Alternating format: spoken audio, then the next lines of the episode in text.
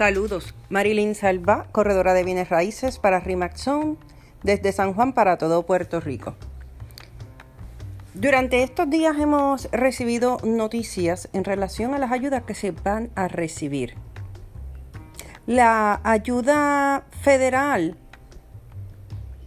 no va a ser negada por deudas eh, contributivas. Sin embargo, sí puede ser limitada o cancelada en su totalidad por deudas de pensión alimentaria. En Puerto Rico, la ayuda similar que se va a ofrecer a través del Departamento de Hacienda no nos ha especificado la descualificación por este motivo. Sin embargo, nos ha dicho que es medular tener su registro de comerciante de la plataforma Suri válido hasta el 15 de marzo del 2020, o debo decir que esté vigente al 15 de marzo del 2020. Aquellos que intenten sacar un registro de comerciante posterior a esta fecha, es posible que no reciban la ayuda. Podría ser que lo reciban bajo otro registro de comerciante que esté vigente de otra profesión.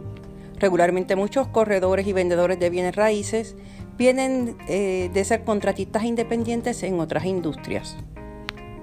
O sea, de trabajar por contrato, no como empleados. Durante mucho tiempo he advertido y he enseñado sobre la necesidad de, como profesionales que practicamos independientemente, aun cuando trabajamos en otras oficinas, para otras oficinas, que debemos cumplir con ciertos requisitos porque somos contratistas independientes, personas que trabajamos por cuenta propia.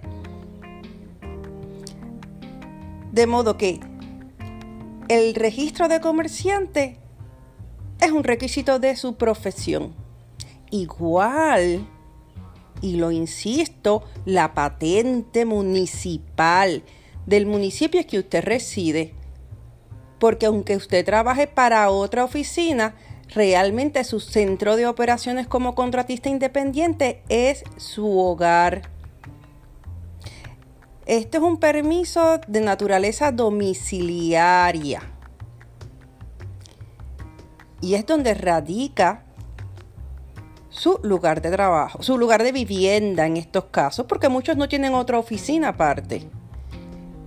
Entonces, el primer paso es ir a su oficina de patentes para una orientación y luego entonces regresar con los requisitos cumplidos ya una vez los entendimos.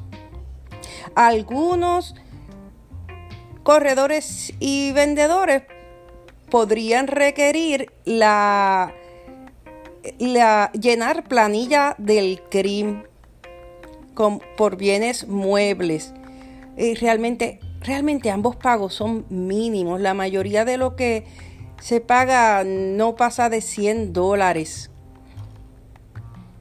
Basado en el inventario que tenemos para el CRIM eh, de, de, objetos en nuestra oficina o en nuestra área de trabajo, sea un cuarto de su casa o una esquina en su casa.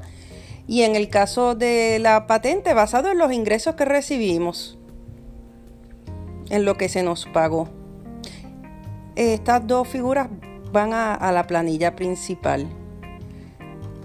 Eh, es triste que muchas personas le han dicho, muchas personas que llenan planilla, especialistas en planilla, no, no eh, contadores públicos autorizados, le han dicho a su cliente que no, que no les hace falta.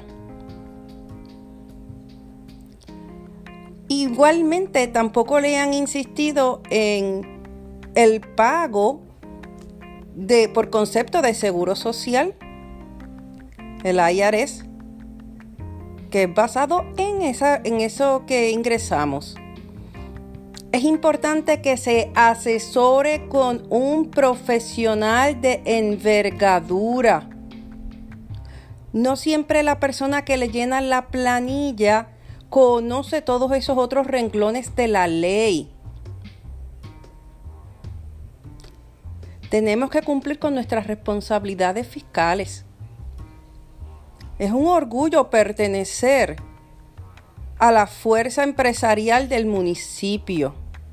Aparte de que cada vez que usted va a una oficina de crimen o una oficina de patentes, usted está rodeado por, por empresarios que pueden ser una fuente de referidos o, uno, o, un, o un cliente potencial.